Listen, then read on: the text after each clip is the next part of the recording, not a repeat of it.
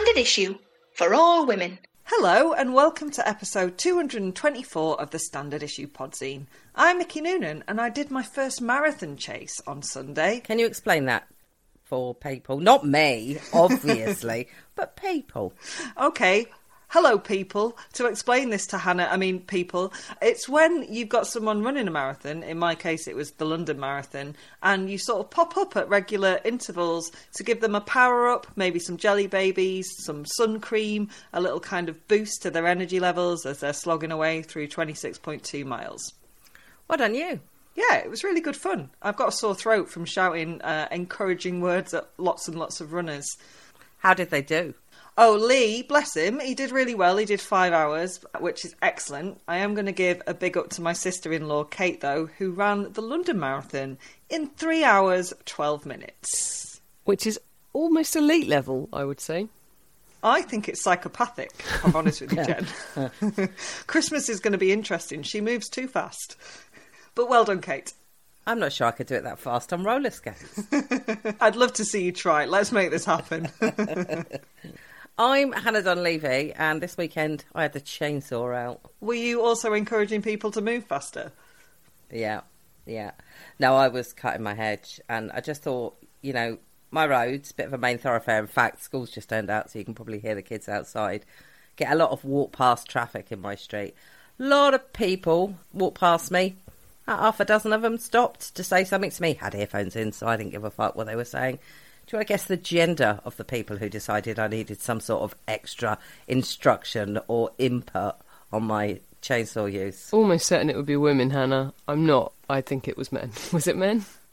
Yeah, funnily enough, Jen, it really was. What did you say to them? Because obviously you couldn't hear them. So what was your reaction? Did you wield your chainsaw Nothing. aloft and sort of?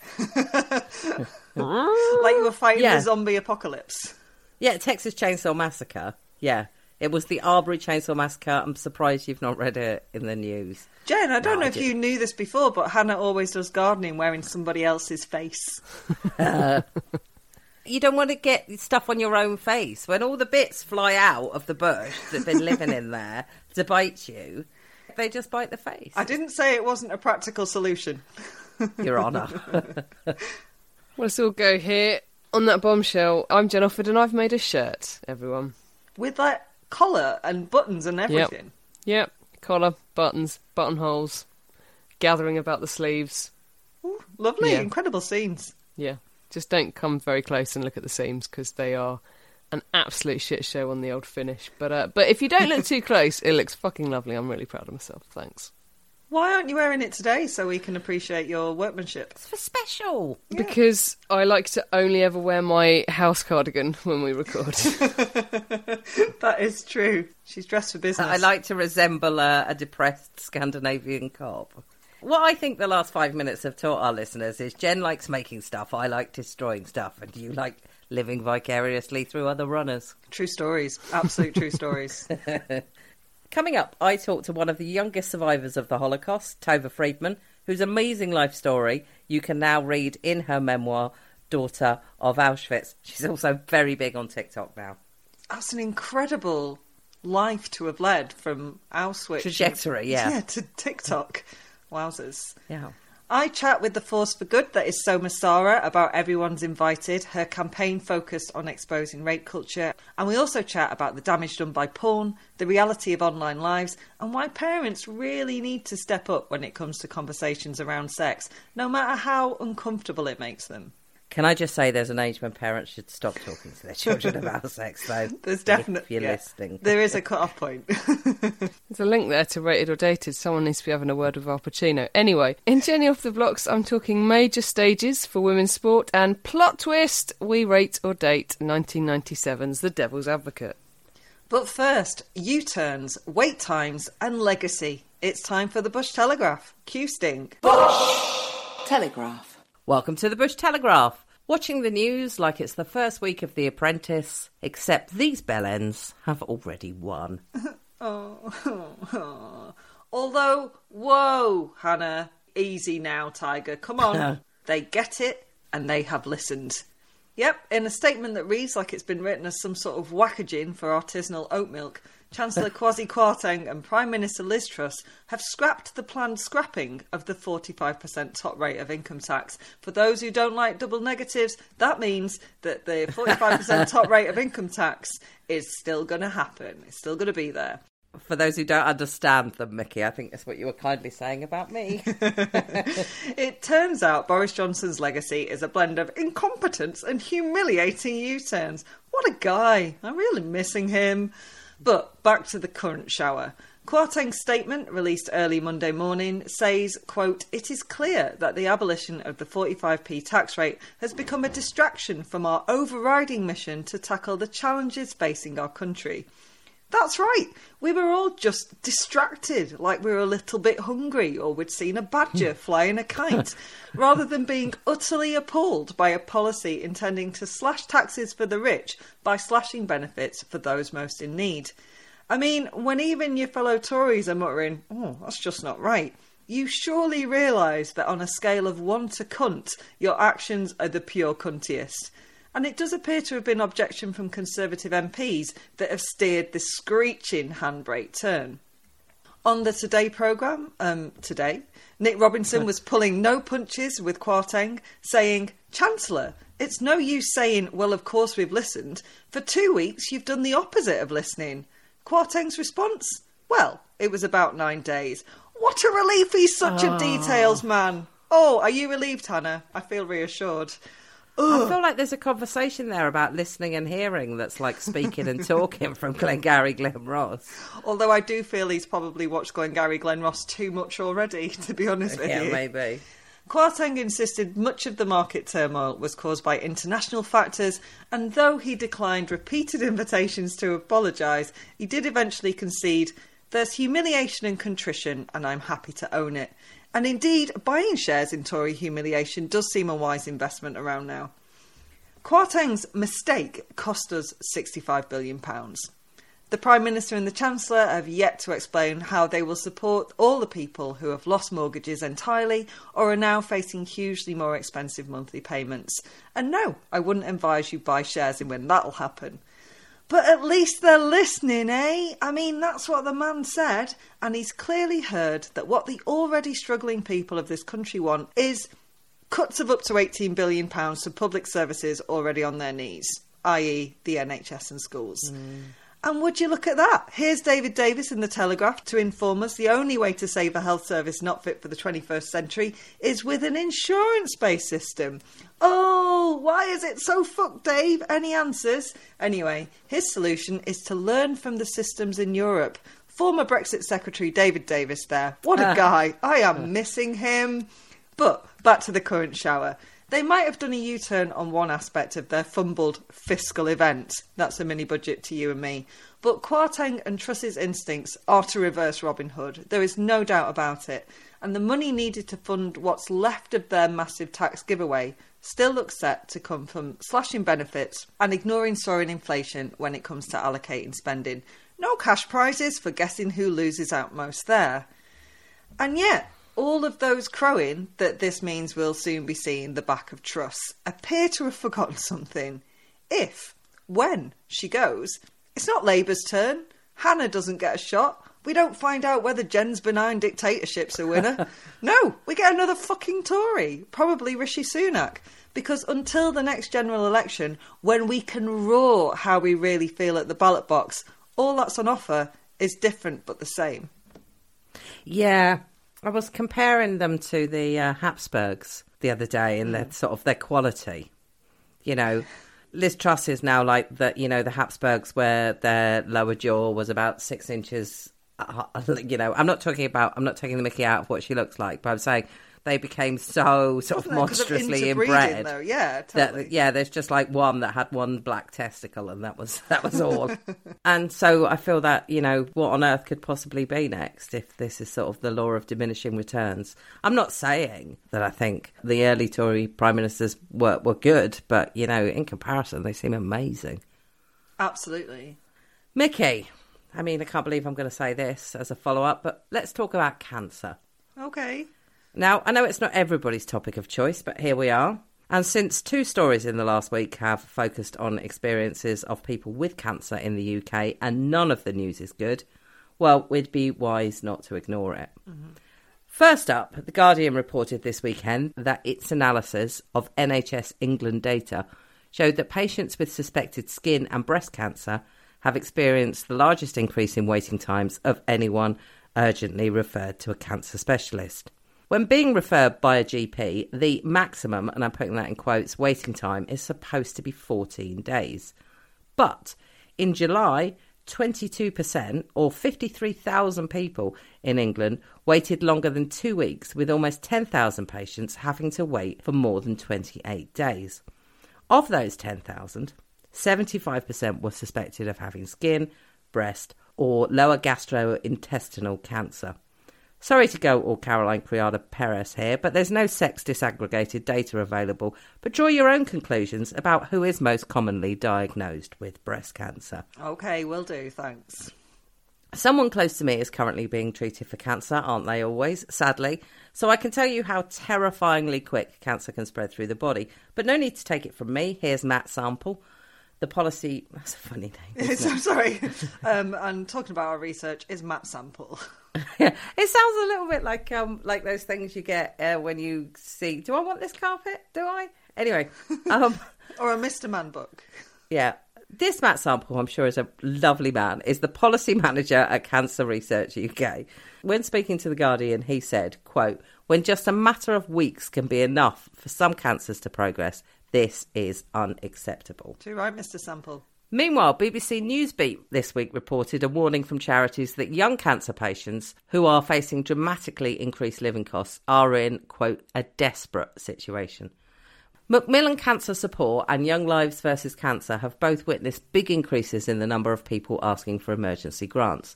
And more than half of 18 to 39 year olds with cancer surveyed by Macmillan and Virgin Money said they needed more financial support. Macmillan's Chris Jones said, quote, In July we saw a 292% increase in grant applications versus the same month last year. It is really worrying to see so many people worried about food. It's terrifying, isn't it? Like the whole thing is terrifying. Cancer is terrifying. But then to think, can I even feed myself at the same time? You know, the old adage, money can't buy you happiness, but it can buy you a level of comfort and security that is all the more important when you're poorly. Yeah, and it means that you can afford to drive your car and mm-hmm. park your car at the hospital for your appointments rather than perhaps have to, if you feel really dreadful, have to have to be on public transport. Yeah. Yeah, totally. Anyway, do you want some good news, Mick? Yes, please, Hannah. Well, remember a few months ago when I talked about a commission of inquiry into forensic DNA testing in Queensland? I do indeed, and it spurred me on to listen to The Teacher's Pet, which isn't the podcast you're about to talk about, but is also No. excellent. Yeah. So, this inquiry had been announced following revelations about the quality of testing at the lab used by police in the Australian state.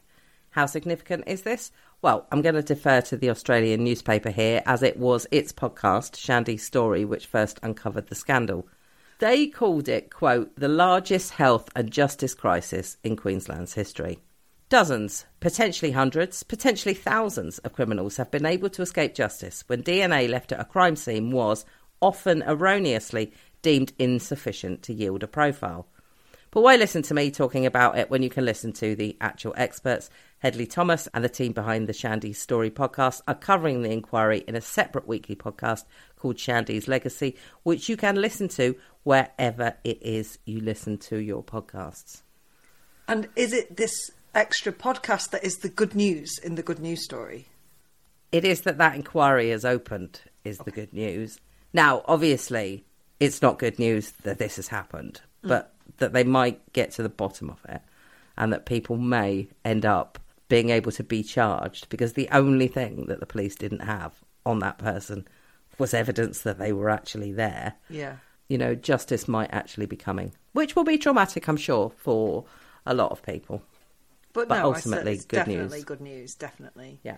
And while we're talking about podcasts, there is an easy, very helpful thing you can do for your favourite podcast. this one. and that is to rate and review it wherever you listen. I thanks you. More news next week. Well, you have equal pay, but, you know, they're not equal, are they? Sexism of the week. It's that time of the week where I beg you, women, for the love of all things patriarchal, know your place. Big up to my main man, Professor John Paul Leach. Consultant neurologist and head of undergraduate medicine at the University of Glasgow, who clearly has an incredible insight into what goes on in your average lady brain. Hannah, I'm going to read out some of the areas he named on a graphic of the female brain as part of a teaching session, and I'd like you to squeal like an old school Disney princess at all those that apply to you. I'm excited. Shoes. No? Weird. That's a big old section on Leach's mind map. Gossip Control Centre. I don't even know what that means. Well, it's another solidly sized area there. Interesting. Talk, talk, and more talk. Uh, Come on, Hannah. Call yourself a woman. Driving skills. Uh, does that mean, am I thinking that I'm a good driver? I mean, lols, as if, because this section is so small you can't even see it. The scamp. Unlike the gold digging sensory and headache generator areas, which are huge. I mean, of course they are. It's science. and I can't not mention Sir Lolalot Leach's footnote, which reads The put oil into the car and be quiet during the game glands are active only when the shiny things and diamonds olfactory has been satisfied or when there is a shoe sale. Is he writing from the past? I think he's a ghost. Look, there is a reason I'm not actually laughing at this, and it's not because there's no sense of fucking humour gland on Leach's fucking graphic. This sexist shit is damaging, and it has no place in education. And that's before I mention that, according to research from the British Medical Association, 91% of female doctors have experienced sexism at work, including unwanted physical contact and denial of opportunities. That same research found that 70% of women felt that their clinical ability had been doubted or undervalued because of their gender. Hannah, do you want to guess what percentage of men felt that way? No, sorry, I'm thinking about shoes. Fair dues, you are a classic woman. 4%. 4% of men. Wow. Uh, and what's that? Oh, there's something tickling my oh the fucking irony area, and it is that male doctors are much more likely to fail their patients, particularly their female patients. Particularly, particularly. Oh, cool. I'm just going to stick with what I said the first time. Research published in December last year found that women are 32% more likely to die after being operated on by a male surgeon rather than a female surgeon. Men who had an operation had similar outcomes regardless of whether their surgeon was male or female, with the exception being significantly decreased mortality for men when the surgeon was female. No wonder we've got a headache, man. Fucking hell. Yeah. Fuck off with your shiny things.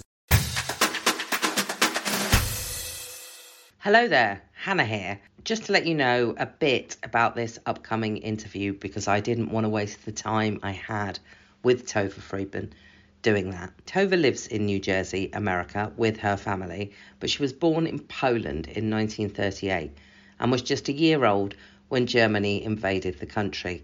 Her earliest memories are of life in a Jewish ghetto and then being moved with her parents to Auschwitz Birkenau concentration camp although of course the family were separated upon arrival. Her book, The Daughter of Auschwitz, which details her life during and after the war, is available to buy now. And you can find her on TikTok, where she has amassed almost half a million followers and is at Tova Friedman.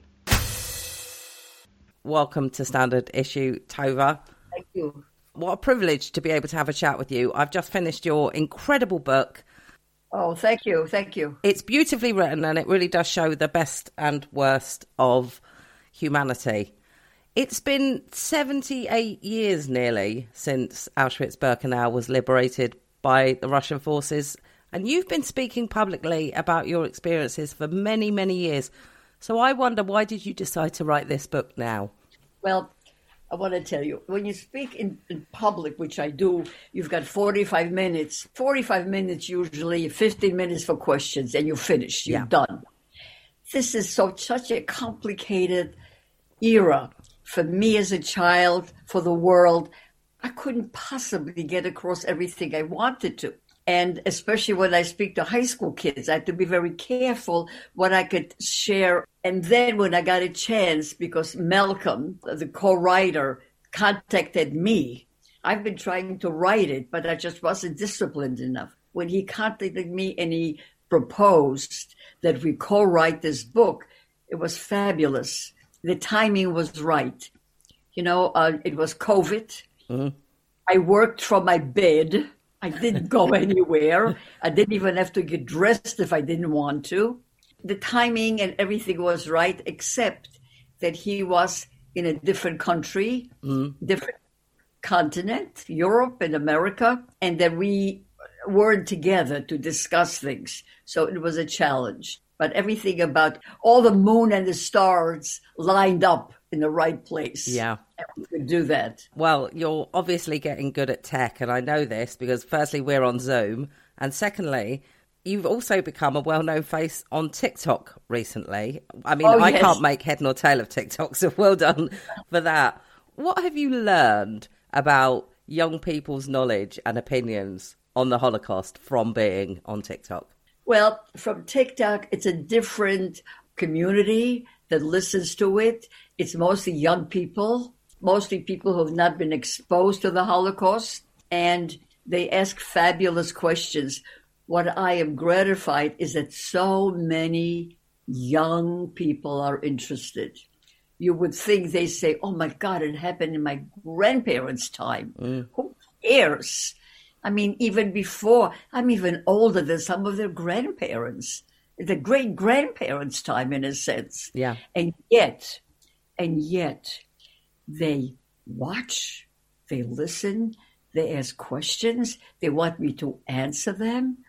A very, very, very gratifying. I feel that we, the Holocaust survivors, which I am one of the youngest, will be remembered by these people who knew nothing about it two years ago, a year ago, until my grandson gave them some information. Why do you think that they don't know anything about it? Are they not learning about it in school? They're not learning in school very much. I mean, New Jersey does have a mandate, but not a very big one. In fact, let me tell you, one of the interviewers, adult, won't mention who it was because I, even if I wanted to, I can't remember his name. because there were so many different people. I liked every one of them. Hmm. This was a male, married with two little children. I won't even tell you what country he was from. He said, I knew nothing about it. I said, How can you be an interviewer? Yeah. He said, I, he said, but I read your book. That's why. And I said, here is a man talking to the public about other things, certainly not about the Holocaust, knew very little about it. He said, I learned so much. And he was in his early 40s, That's incredible. a European person. Well, that, that surprises me even more because I think in the United Kingdom, our kids do learn about it a bit more and they go on school trips to places like Auschwitz. Not every school, obviously, but But how new is it? When did they start the program? I don't know because I'm going to be honest, I'm not sure I can remember what I learned about the Holocaust in school. And this man was in school, let's say 25 years ago. Yeah, that's incredible. That really surprises me. The fact that you are here, that we are having this conversation, that you survived life in a ghetto, you survived a gas chamber, you survived illness and malnutrition.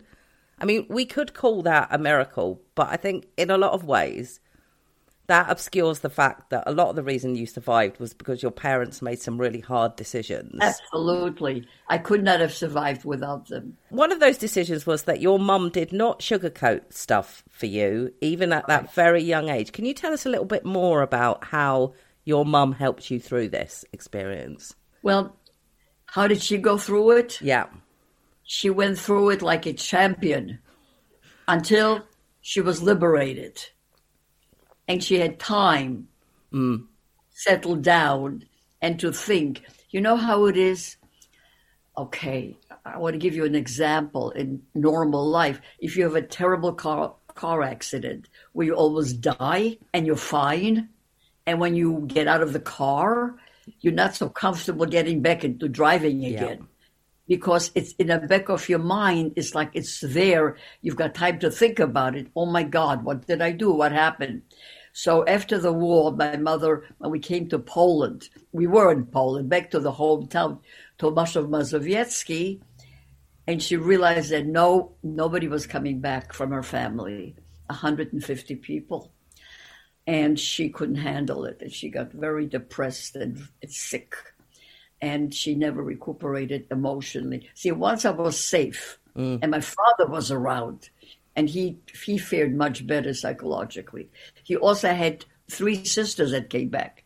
She she even said to me, "If I could only have a cousin, one cousin." Mm. That, that I could talk to that cousin about my, my parents that knew me before the war. She didn't even have that. She had me only to talk about. So she didn't fare well after the war. Th- that's really interesting because I wanted to talk to you about memory because earlier this year I interviewed a woman who had escaped from North Korea. And we talked about memory and how obviously the horrific things that happened to her are burned into her brain and she will always remember them. But some of the more sort of normal or even happy aspects of life, even within that terrible regime, are harder to remember because she doesn't have contact with the people that help her remember that stuff. And that must be exactly how things were for your mother. It was more than that. She, she, my mother was kept telling me, you know, you'll never know the family you came from. You know, you'll never know. She came from a very uh, erudite Jewish rabbinical dynasty. They were like her father, her grandfather, her great grandfather. There was like a, a scholarly uh, uh, Hasidim. Hasidim is a, a sect of very ultra Orthodox Jews that they kept together. I mean, you can even say a type of a cult, although it really wasn't in Europe. And she said to me, You'll never know, you'll never know. In fact, in Auschwitz, when we were contemplating of leaving, she spoke to me and she said, Oh, you'll meet your family. It, it didn't occur to her. It, it wasn't in her mind that nobody, that, that everybody would be killed. Nine brothers and sisters? Yeah. and all their children. They had 10 children each. They were very religious. She knew her parents were dead. Her father died even before the war. That was acceptable in a way. All brothers and sisters and mm-hmm. cousins. Then, when she realized nobody was there, she said to me, You'll never know. You'll never, never know. And she died very young.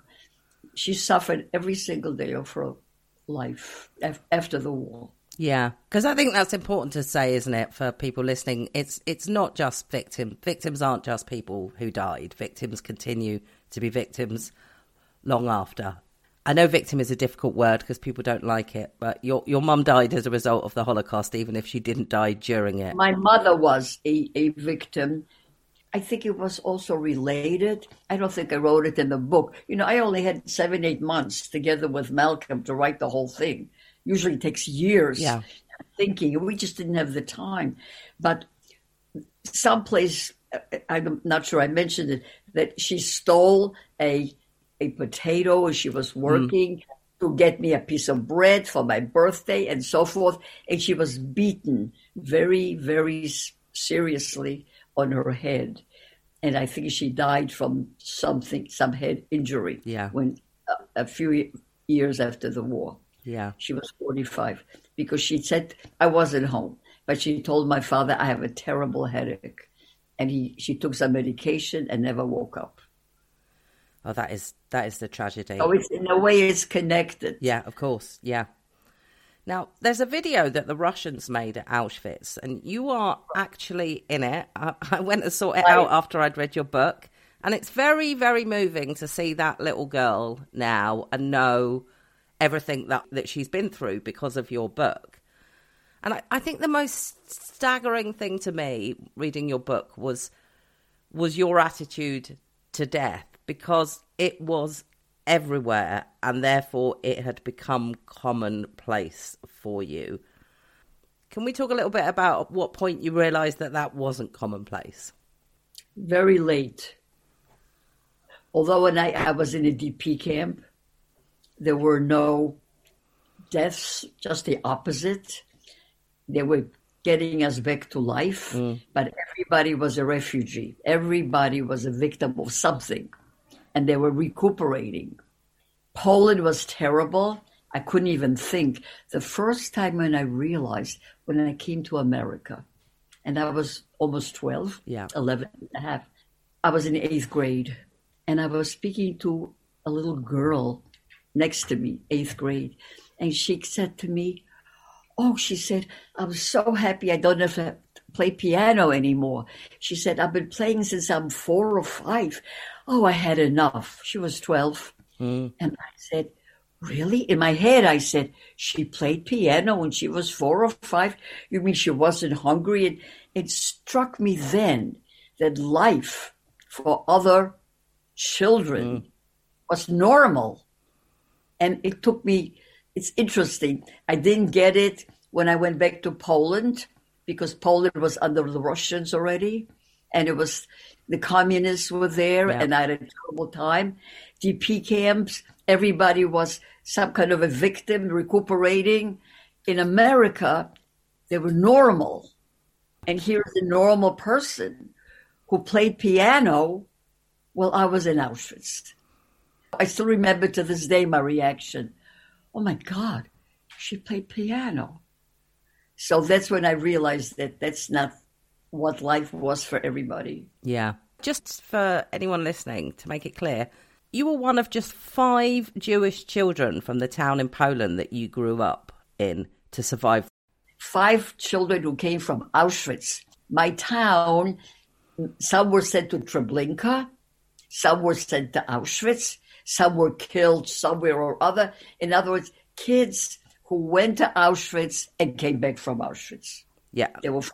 There were five. That's that's incredible. And I'm the youngest. Yeah. But you say very clearly that you don't have survivor's guilt. You use a term survivor's growth. And I wonder if you could ex- explain to people listening what you mean by that. guilt and all that to me is just vocabulary. What I have is a resp- survivor's responsibility that I can go in my life from now and forever as if everything is normal and usual. I have to help myself and the people around me to know what happened and to remember those who aren't here to speak for themselves. I can't let all these million and a half children be only ashes, mm. which they were. You know, ashes to just be forgotten. Well, I am walking around and going to eating and restaurants. I can't do that. I just have to make sure that people who weren't there will remember. Because one of the terrible things when people would get onto those cattle cars was the thought that they will die, be killed, and nobody will remember them. Mm. We all want to be remembered, every one of us on earth. I mean, can you imagine even yourself? I don't know anything about you, but I'm sure you want to be remembered. Yeah. Kindly, hopefully. Exactly, right? People write books, people build buildings, mm. people do all kinds of things, put their names on, on walls so they can be remembered because it- it's not like we, we won't be here forever. And I, I am the memory. I remember those who have no one else to remember them. You say in the book you you've never had the t- the tattoo on your arm removed, even though people have offered to remove it for you, because you actually use the word "it's an obligation," which I think is a really Right. interesting word. Yeah. Exactly right. If we revisit the story of the gas chamber, because there are several suggestions as to why, because obviously you were very young, so you, you can only make guesses at why certain things happened. But one of the explanations about why, on that occasion, the Germans appeared to change their mind is that the Russians had already liberated a camp. And you, you actually say at that point the evidence of what the Germans were doing was indisputable. But actually, sadly, and you talk about this in your prologue, lots of people do still refuse to believe what happened. So, what I'd like to know is what the rest of us can do to try to combat those lies? Me, people like me, and everybody who's who's alive. I belong to to. I I just went to a meeting. That's not a meeting. I would say it's like a gathering of Holocaust survivors, and there were people who never spoke about it. Never, my age, mm. and and I heard some stories that even I was surprised because you know everybody's story is different. There are very few people that had the same exact story because we were all in different places. They put you here, they put you there. They, they. That was the whole point mm. of not having you go as a group because a group you have relationship in a group. They didn't want the, you to have any relationship because in a relationship you may survive, but on your own is much harder. So each one of us is a separate story. I heard stories that I was like shocked. And I said to the person, Have you been speaking? He said, No. I said, You have to, you must. You, you, you're an old man, I mean, old, my age, you're in your 80s, mm. also a young survivor. He said, Well, I'm beginning now. And his wife sitting next to him said, Every time he speaks, he can't sleep a whole week. So sometimes it's self preservation. Mm.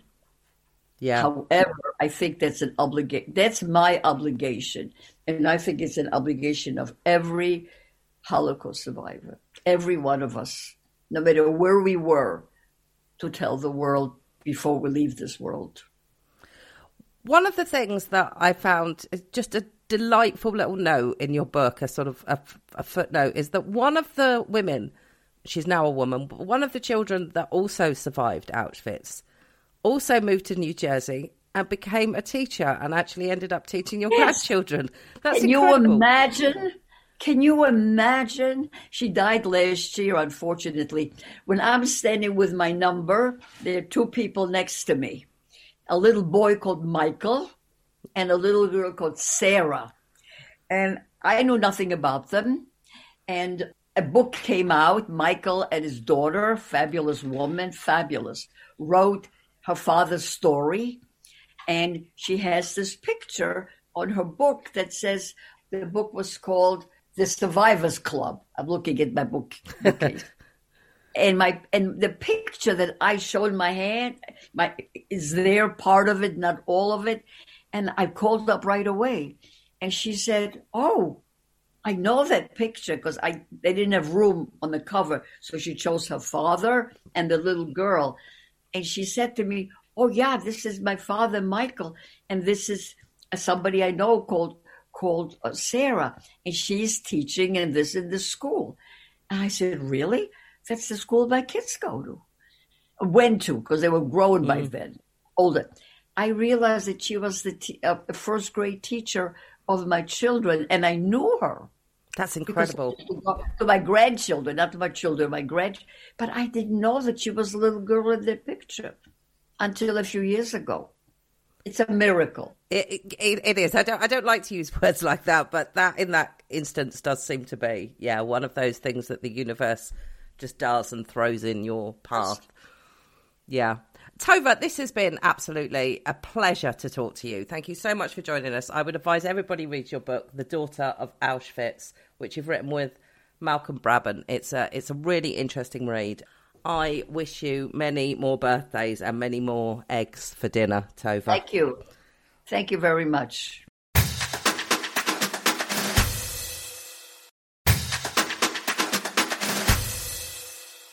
Hello, I am joined on the Zoom by activist and author Soma Sara. Soma, hello.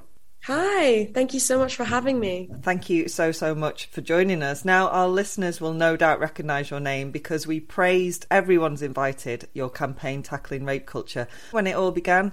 But please, could you remind us a little bit about it and its aims and how it all started? Yes, it began in June 2020. It was at a time of pause. It was the beginning of the pandemic, and I was finishing university. And I'd just been having lots of conversations with close friends. We just began to realize how many of us had been victims of sexual violence and harassment and abuse, particularly throughout our teenage years. It was just this kind of I don't know, this sort of moment of realization you know realization of the scale and the prevalence and how normalized it was and also how we didn't really share the experiences when we were younger. And there was such a huge amount of stigma and shame and we didn't really have the language or the courage to really talk about it or confront it or seek help or support. And i think there was definitely an attitude of you just this is just how it is and you have to get on with it. Yeah so it was those conversations that i had and from there, I just decided that I wanted to share some of my stories and talk about it online on social media. And I did a post, and it was literally just kind of a list of things that I went through and different experiences, things like sexual bullying and not really being taken seriously, and like derogatory comments and being groped and grabbed and like invasively touched in like house parties, on nights out, being followed home, always kind of constantly feeling unsafe. And then things like image based abuse and kind of bullying online that happened and violence and um, harassment. So I was totally overwhelmed with the response that I had from my peers in my community who basically messaged me to say, I resonate with everything that you're saying. That is my experience too. And then they shared their stories.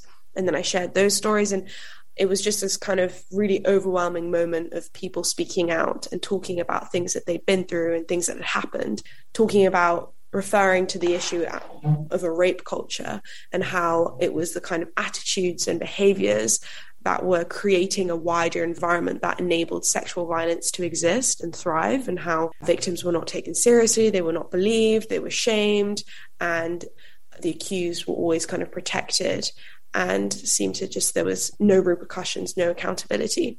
From that, I just felt that I wanted to create a more permanent safe space called Everyone's Invited, which was a platform. And it was a very simple idea, an anonymous place for survivors to share their stories it was just building up for the next few months and then it really exploded back in march 2021 when um, our survivors began sharing again and this time they were kind of talking about the names of institutions that may have been associated with their stories because a lot of this abuse was kind of happening to young people within educational environments it just really went viral and blew up and it kind of hit the media and i was contacted by a journalist from the times and i did a big interview and they put me on the front page so i think from then it kind of triggered this um, really extraordinary conversation I could never have anticipated the level of discussion and the explosion and, and the light that was shone on this area. Yeah, it was very overwhelming. I don't want to dwell on it too long because I think it's quite negative, but there was inevitably a backlash, wasn't there? Yeah, you know, it was inevitable that there would, as you say, that there would have been. And I think I underestimated like how challenging it would be and how hard it is to be on the receiving end of that. Mm-hmm and especially when you know the issue is so close to your heart and it's like coming from a place of you know the trauma of your friends and family and yourself amazingly i have an incredible team of volunteers that everyone's invited who we were kind of all going through this together.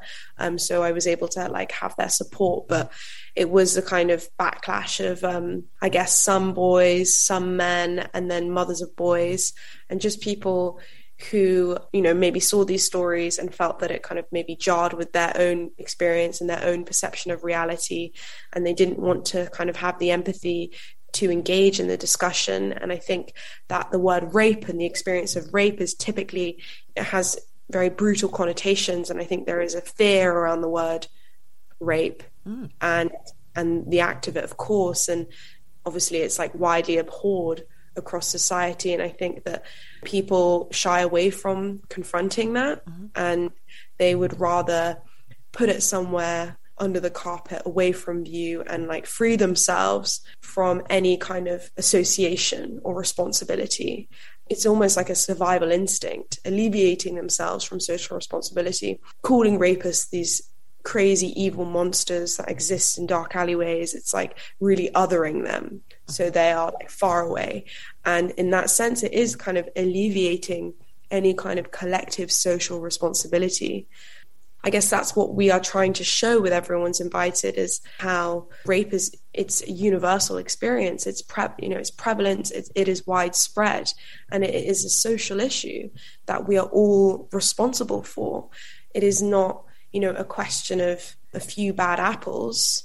It's the whole of the society and the systems that systematically fail to support survivors at every level, whether it's on on that interpersonal, individual level, if you like failing to support or believe a friend who's come forward and shared their story, it's incredibly traumatic, or whether it's on, you know, in the criminal justice system or a policing level or political level, it's like kind of at every stage or in educational mm. institutions when staff are failing to deal with these accusations properly and appropriately and they're re-traumatizing victims and police are doing the same thing, you know, not taking victims seriously and re-traumatizing them through very traumatic and scary process. Mm and then you know we have the same thing. Criminal justice system is of course a very broken system which ultimately has in this country decriminalized rape. The fact of the matter is 1.4% of all rape cases actually lead to a charge and summons. That's a 1 in 70 charge of your rapist being convicted. So you know that means that it is effectively decriminalized. So it is a very widespread issue at every level of society. Now we are all part of it and we're all complicit. And I think that is the message that we are trying to really convey. It's a cultural problem. It was amazing reading your new book, also called Everyone's Invited, a collection of very considered, eloquent, rage filled yet empathy filled essays. It's a lot of the stuff that we cover, particularly in our section, Sexism of the Week, and it's like, yep, yep wider reaction from the media, from the Home Office and the Department for Education to everyone's invited was incredible. And I think that sexual violence is endemic in schools was a real eye opener, even though I'm always surprised that people are still surprised by this shit, basically. Since its start as an acorn in June 2020 and the explosion in March 2021, how has the platform Everyone's Invited developed? Well, I guess it's just been kind of growing over that time, and we've had those big moments where we were had a lot of publicity. We're in the media, going viral as well on social media, and it's been really amazing to kind of witness a growth of a really special community. It goes back to that original idea of the importance of sharing a story and how it gives so many people a sense of catharsis, a sense of relief, an opportunity to heal of sense of validation that what they're going through was not okay and they should never be ashamed. And also, most importantly, the knowing that they are not alone in this. Mm-hmm.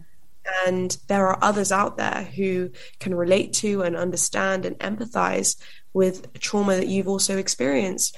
And, you know, that's just the reality that we live in. I think every single woman I know has had some experience on the spectrum of a rape culture that has left them changed or traumatized in some way, in some form, that is just the reality of being a woman, that we all live with this kind of constant threat of implicit violence, the kind of the soundtrack of our existence. You know, it's always there mm-hmm. in the background. I just recently interviewed the brilliant author Kamila Shamsie, and she refers to it in her book as girl fear, which I was like, yeah, nailed it. That's absolutely it. Every woman knows that, and it starts that young. It's girl fear. Yeah. It's like genuinely from like the age of 12, 13, walking down the street, and you feel that fear. You feel vulnerable. Mm-hmm. And it is not okay. It is not okay, absolutely.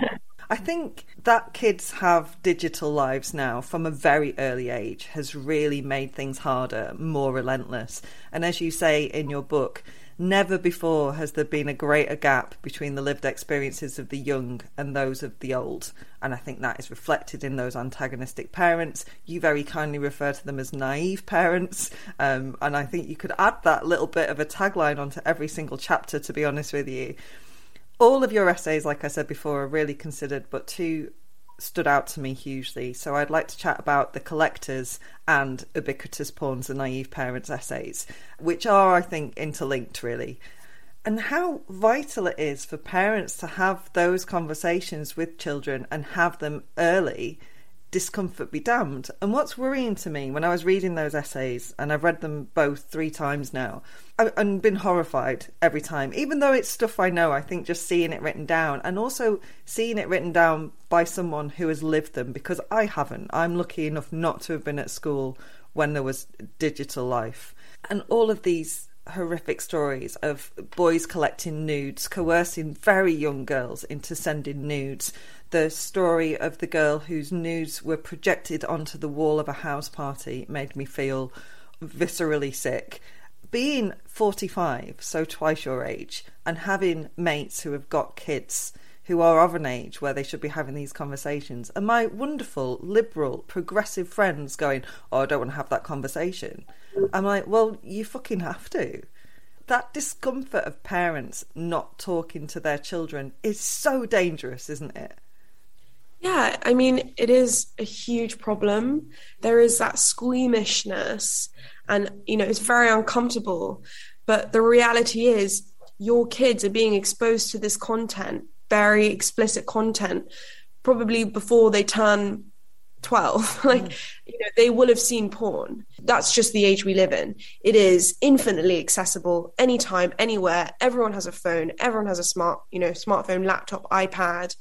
It's just you know the way the world is and we cannot afford to be so you know naive just kind of living in this fairy tale world that your child is untouched by this very extreme violent explicit content because it is so prevalent and it is everywhere Jessica Ringrose, one of the academics I cite in my essay, talks about the importance of being proactive rather than reactive mm-hmm. in our approach to this area. So, again, as you mentioned, having these conversations really young, much early on, um, talking to them about pornography, talking to them about social media, image based abuse, image based harassment.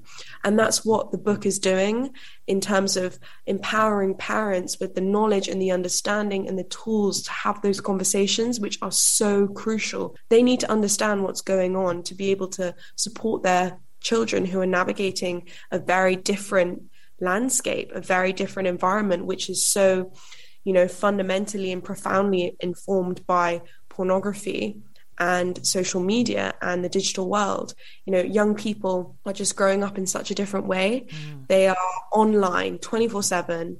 They are developing who they are, their opinions, their views, they're consuming news, making friends, developing their relationships, sexual relationships, all through the screen online, on Snapchat, on Instagram, on Facebook, sex as well. And it's just a very different era. And I think it's just so important that we are reframing, well, an older generation is reframing the way that they are approaching and looking at these issues and understanding that it is not as simple as just saying, don't send nudes Mm. And like that will solve the issue.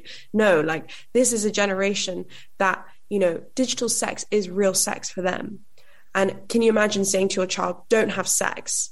And that's the blanket response to it. that's it's the blanket, nonsense, yeah. Yeah. It doesn't work like that. And and it what it does is creates this environment of shame and stigma and hostility where your child will not feel able to talk to you and therefore they won't be able to get support. And they will suffer in silence if they experience abuse online. And that's what happened to my generation. That there was no one to talk to. There was no guidance support. It was like we were kind of the, the guinea pigs. Mm-hmm. i think in most cases we we understood how to navigate and use these platforms much better than our parents did. And it was kind of like the land of the lawless yeah. The reality is, if you can't talk to your child, your young, your teenager about sex, how do you expect them to come to you for support if they've been raped, if they've been assaulted, if they they've experienced image-based abuse and sexual abuse, unsolicited dick pics, had their nudes shared without their consent? You know, they will not come to you because they feel ashamed and embarrassed, and they will suffer in silence it's a real real problem that lack of dialogue and discussion and those open conversations and you know the reality is girls are victims and boys are also victims to this culture this is a culture that is like you know i talk about this in in other essays in the gender scripts and the earlier essays mm-hmm. but you know so much about socialization and the kind of different forms of scripts that are given to young people. So, patriarchal forms of masculinity, it's a huge issue when you have very extreme gender scripts being taught as like, this is the only way to be a man. And, you know, it's all connected. And at the moment, boys are vulnerable to very extreme radicalization and indoctrination to very hateful ideologies of objectifying women, um, violence against women, and anti feminist, sexist culture that is being so widely spread online. And you know they are vulnerable as well and we need to help them. We need to reach out to boys and girls equally. It's about promoting you know a safe environment where young people are free to you know explore and engage and develop their sexualities in a healthy and equal respectful way um, but you know it's really important to acknowledge that I guess this is a moment where we need to be reaching out really to both genders.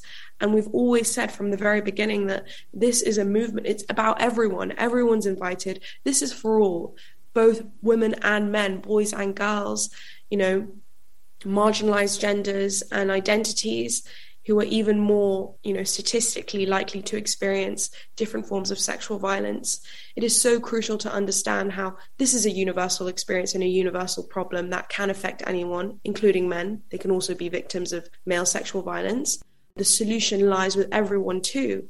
We need men and boys to be part of the dialogue to make a change as you mentioned before, there is rage, but there's a lot of empathy in the book because ultimately that is the conclusion that we came to to make a change, to engage people in the dialogue, you need to have empathy and you need to listen and you need to find the common ground and try to relate to people who don't necessarily agree with you or see your point of view or who've been raised in such a different environment or in a different place.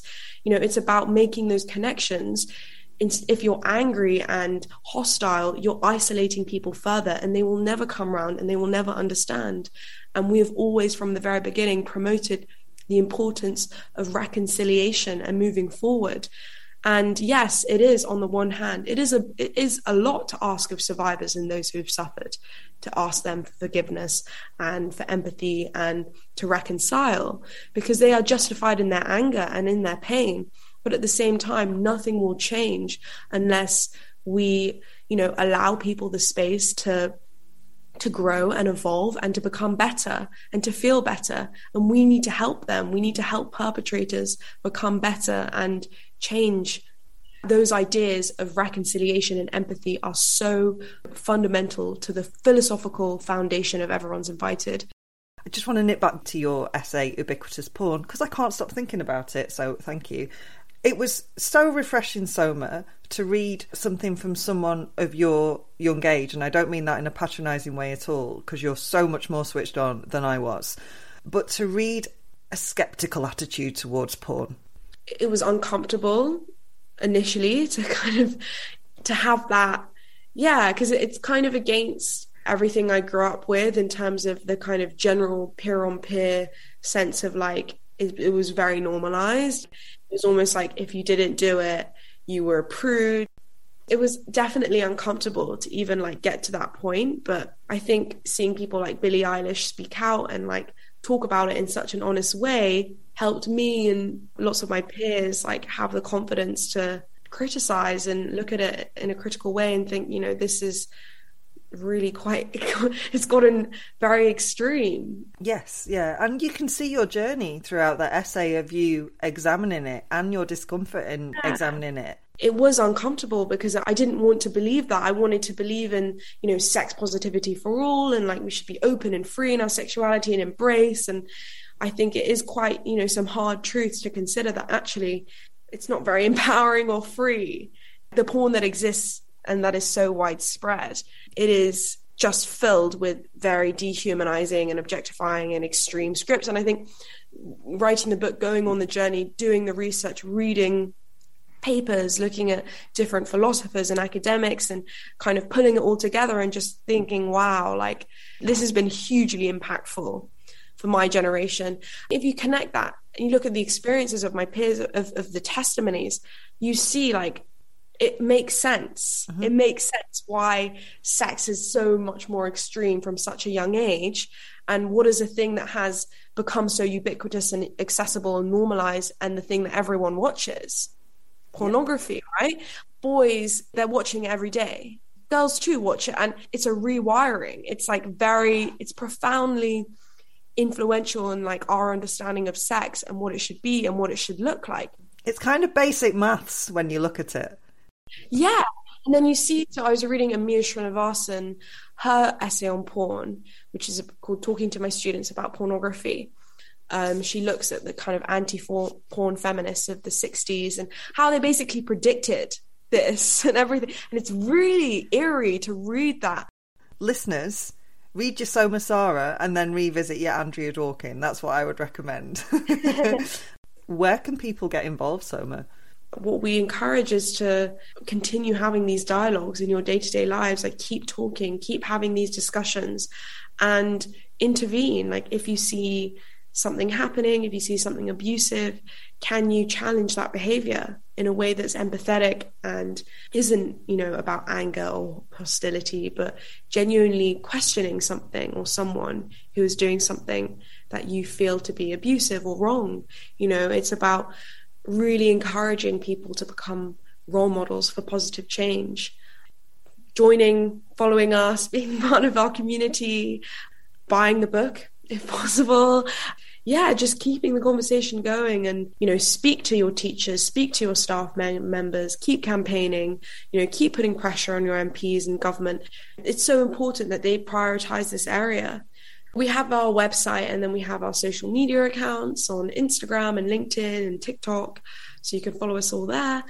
And you donate, donate we need to keep the website going and we need to keep the testimonies there. And to do so, we need some support as a new charity. So it would be amazing to donate. Oh, congratulations on charity status. That is excellent. And yes, much. listeners, if you have got any spare cash, we know times are tough, but it is a very, very good place to put it, as is spending some money on Everyone's Invited, which is available now in all good bookshops.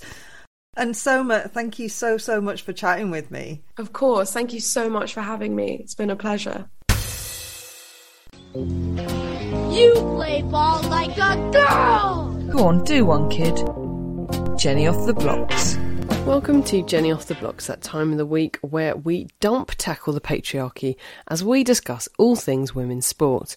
I'm going to start off with the opening weekend of the WSL, which was a week and a half ago as you hear this, but we now know set a new record attendance of 89,381 compared to the previous record of 74,247. So that's great, you know, it's a big jump in attendance. But we do know that 47,000 of those came from the North London Derby, and a further 27,000 were at the Merseyside Derby at Anfield. So this is great but it does mean that the remaining 15,000 were split across four other matches, two of which were at stadiums. Brighton and Reading at the Amex Stadium attracted just over 5,000, and Leicester v Aston Villa saw 2,700 turn up at the King Power. Great to be smashing attendance records, but we do have to drill a little bit deeper than the headline figure to get a picture of what's going on. And we do have to consider that this was also during the men's international break, and that there were big derby matches being played, both of which you would expect to push that attendance up a little bit. I think just screaming that there's been a record broken is a little bit misleading here, to be honest. We should also have a look at the fact that 53,000 tickets were sold for that North London derby, but 6,000 didn't turn up on the day. And maybe that's because the tickets only cost £12. It's a conundrum because one of the great things about women's football is that it is affordable to take your entire family to.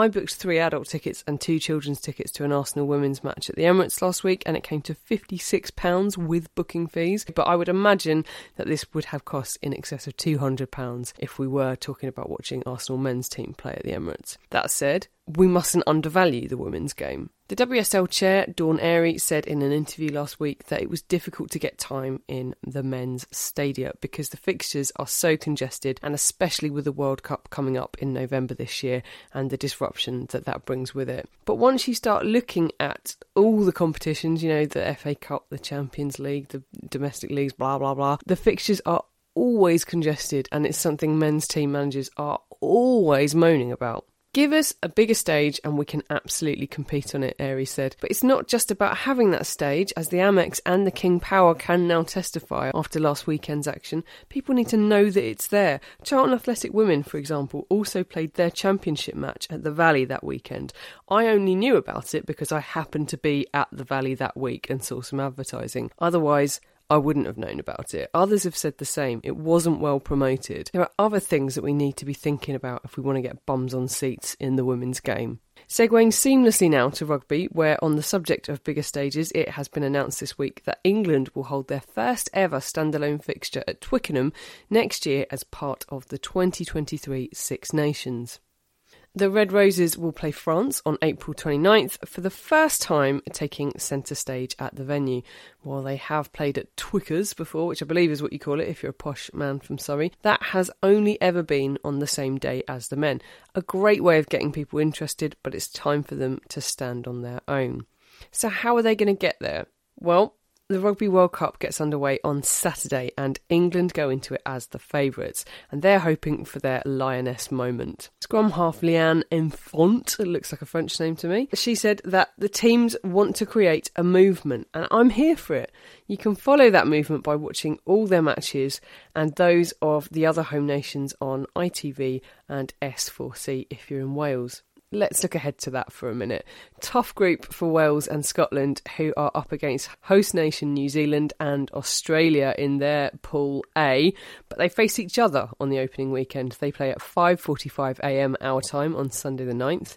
Over in Pool C, England face France, South Africa, and Fiji. We kick off against Fiji on Saturday the 8th at 4:45 a.m. Ouch. That time difference is in all honesty going to be a huge barrier for our women's teams. So let's make some noise about the tournament and help spur that movement on. Finally, the BBC Sports Personality of the Year Unsung Hero nominations are now open, and anyone can nominate a volunteer of their choice to win the award, who they can demonstrate in film or in writing is making their community better. You've got until October the 30th to submit nominations to unsunghero at bbc.co.uk, so you know what to do. That's all from me this week, and I'll be back next time with more women's sport.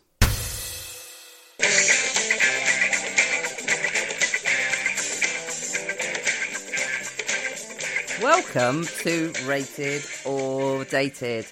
Jen, you know when they say something's too good to be true? Yeah. They're not talking about this film, are they? Plot twist! How rude.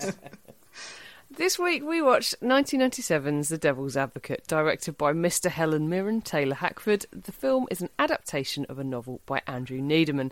The screenplay was written by Jonathan Lemkin and Tony Gilroy, the latter who also wrote the original Bourne trilogy, and Michael Clayton. So, what I'm saying is, he's got some chops. We probably won't dwell too much on Lemkin's filmography. Neiderman's novel of the same name took a while to come to the big screen, with various names attached during different attempts to develop it. Before Hackford's involvement, Joel Schumacher was going to direct it, and Brad Pitt was to play the lead character, Kevin Lomax, a role which eventually was given to Keanu Reeves.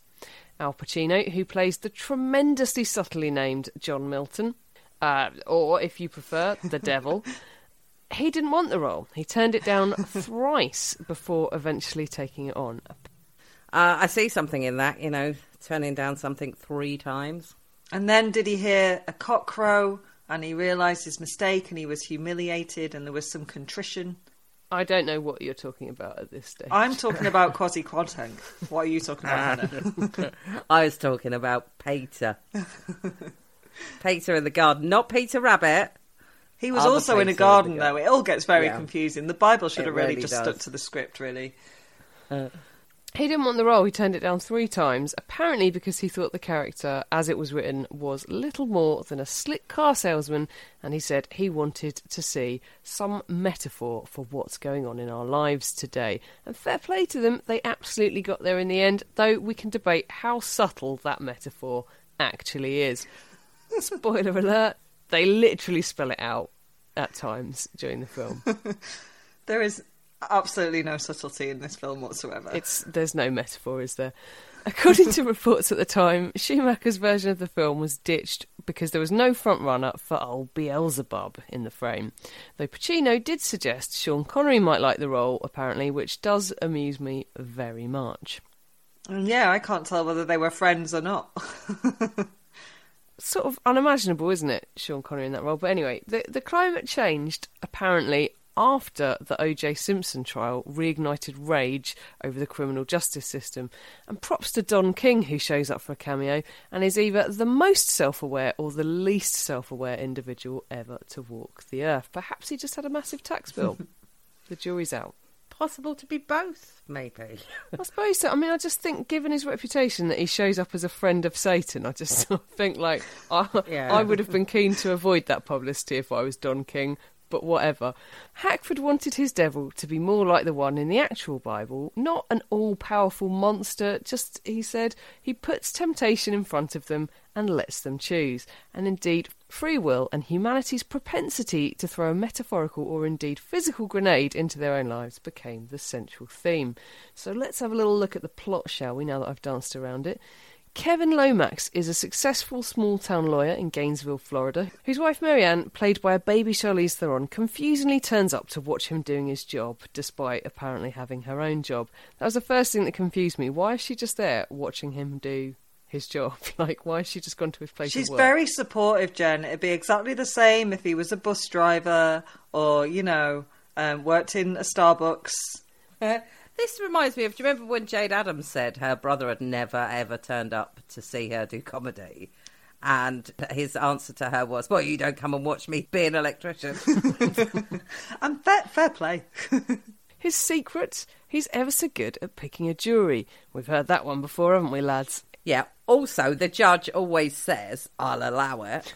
which is helpful uh, if you're not lawyering properly. Anyway, he's representing a schoolteacher, Lloyd Gettys, played by Hannah Hart's Chris Bauer, who's accused of sexually assaulting a pupil. It dawns on our Kev that Gettys is very much guilty, but he shuns the opportunity to do the right thing after a local journalist commiserates with him in the bogs.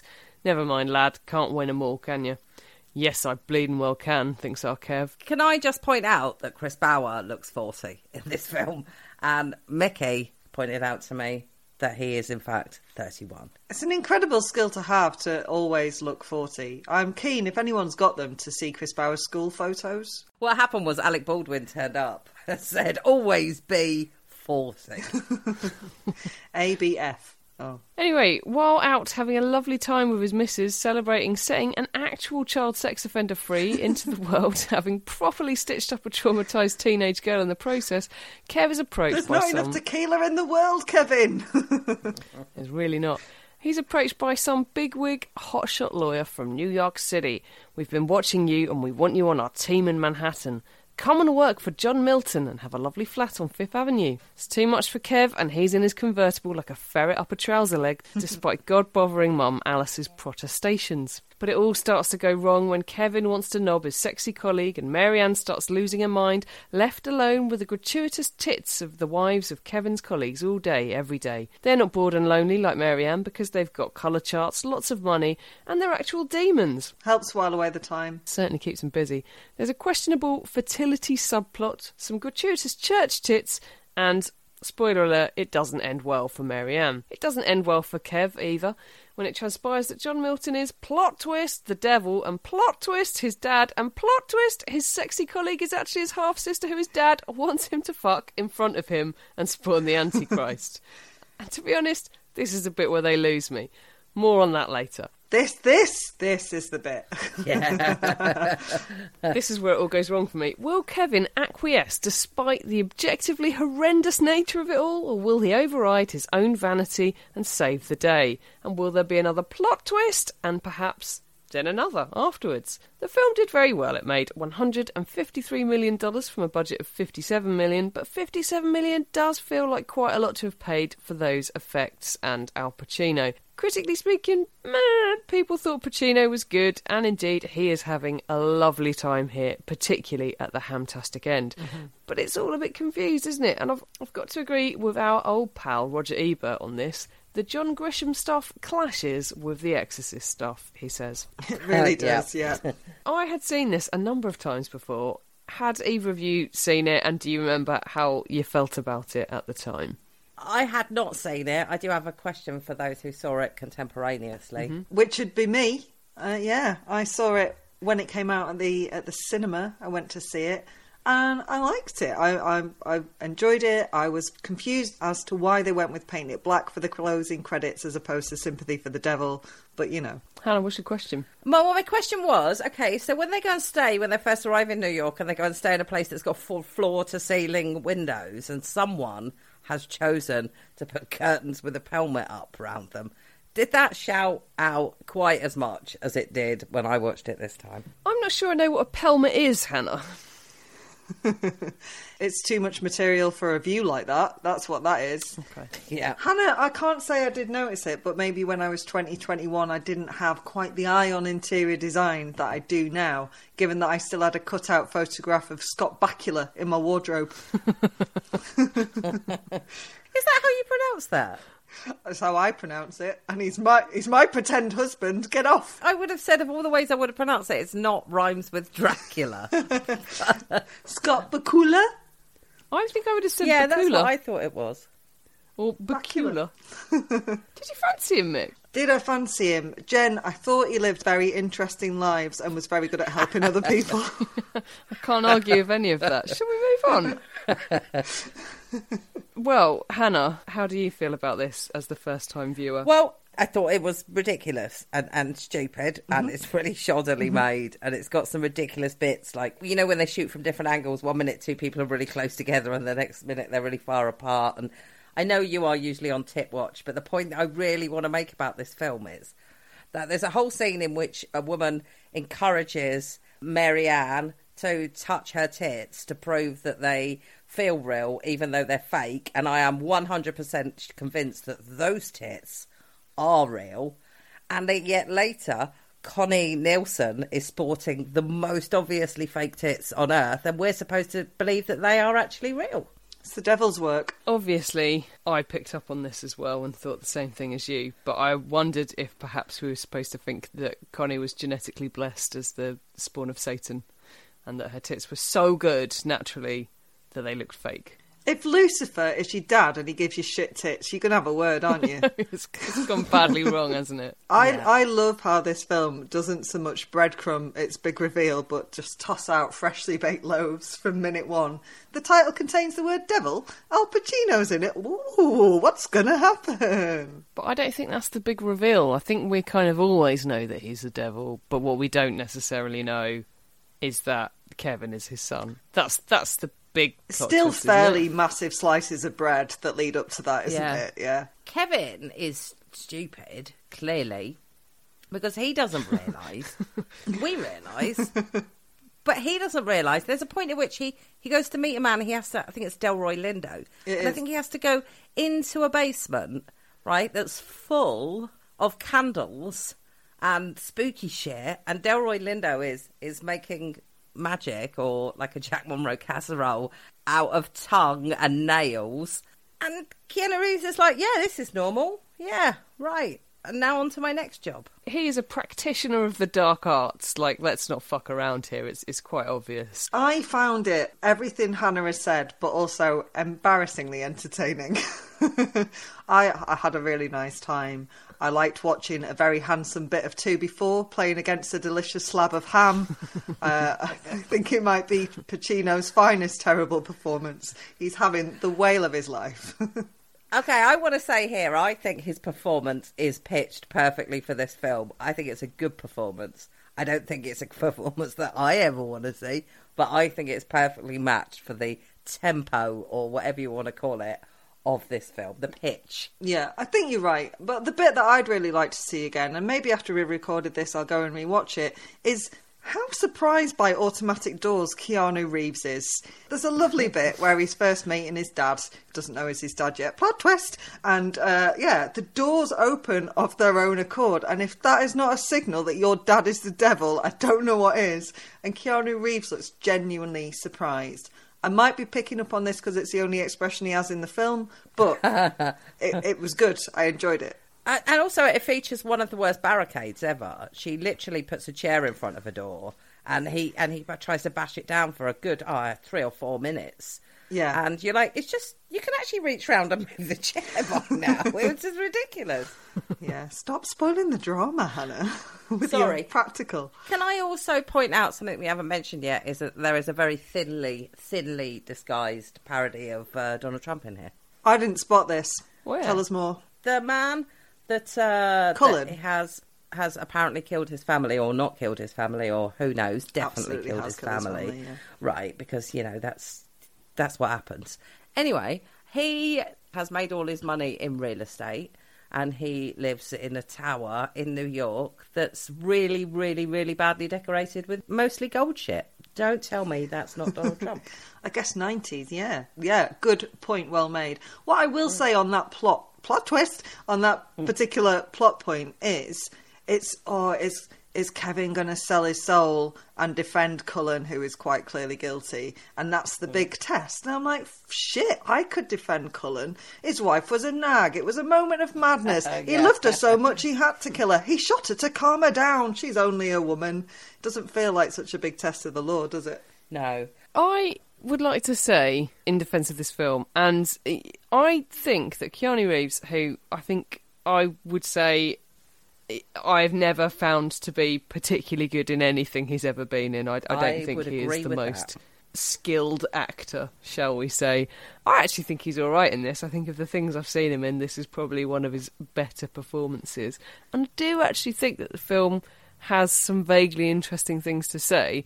It's just that they have all already been said before in the many things that this film has ripped off, like Frankenstein and Paradise Lost. Like I've just I've seen it done better before. But I don't think I don't think that they're not like interesting points that it makes about how like basically given the opportunity we will all just sort of be cunts and, and, and fuck things up. We don't actually need this higher power to like push us into doing things because we just humanity just does it itself. There is one thing in it that I want to say that it does really well, and that's when Keanu Reeves, when he doesn't realise it's his dad at the time, but when his dad suggests to him that he drops out of a case so he can support his wife, and he says, I don't want to uh, resent her for this. And it's presented in that moment as being like a perfectly reasonable statement. And later, Al Pacino throws it back at him in his own, in his literal own words, as a way of saying, you know, that was incredibly selfish. You're not there for your wife. You are a terrible person. And I gave it a tiny round of applause for that. I mean, that's all very interesting, and thanks for sharing your opinions. But let's head to ChristianAnswers.net and see what was said there. I'm quoting now Devil's Advocate is very offensive. There is a tremendous amount of sexual content, including innumerable nude scenes. I love tremendous amount and innumerable. You've really counted there, haven't you? Several explicit sex scenes and references to heinous sex acts. The movie is littered with profanity, loaded with violence, and contains a number of occult references. Movie making quality, five stars. five stars. So, what's that website, Mick? ChristianAnswers.net. That's my afternoon film. Kevin's mum Alice, right? She got knocked up by the devil when she was 16, and Kevin is supposed to be Yeah. 30. So she's supposed to be 46, and she looks well into her 60s. Mm hmm. Well, she's had quite a hard life, to be fair. She has, yeah. She's really lived through it. She's done a lot of preaching. I can really take it out of you, as you will find on the reviews on ChristianAnswers.net. oh, Al Pacino used to be so beautiful. I just want to say that as well. Yeah, when is it Dog Day Afternoon's birthday? Oh my god, I look for that all the time. There are two films that I look for all the time, even though I should just write it down. I wouldn't need to keep looking. And one of them we're doing in a couple of weeks, which is one of the ones that I, I've been meaning to watch for ages. But anyway, yeah, Has it got Scott Bakula in it, please? no, it doesn't. The Godfather. He is so handsome. He looks like a Roman god. He's not very beautiful No, in this because he keeps doing this weird thing with his tongue, which when I've watched it before, I never noticed that he does this weird, like, snaky tongue in it, which is quite awful to bear witness to, to be honest. We're doing it now, listeners, and it is like people are being sick nice. in other rooms. I, for reference, so obviously we watched him in Glengarry Glen Ross as Ricky Roma, which was filmed in 1992 or released in 1992. And we just watched him in The Devil's Advocate, which is 1997. And in those five years, Al Pacino has aged 54 years. He's aged worse than a southern mother in a 90s film. Absolutely. or the parents in Jaws who are all in their 70s and have eight year old children.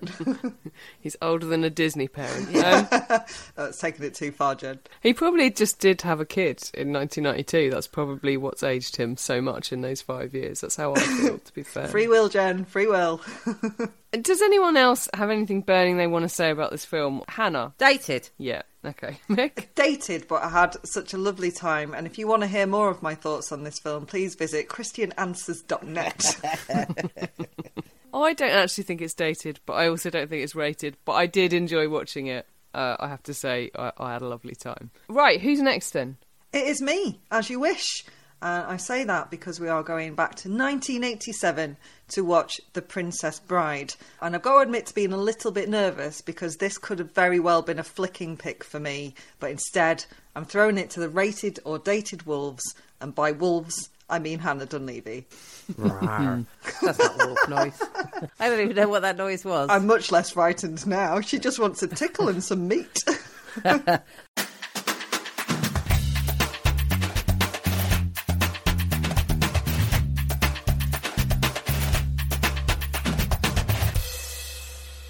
Standard issue for all women.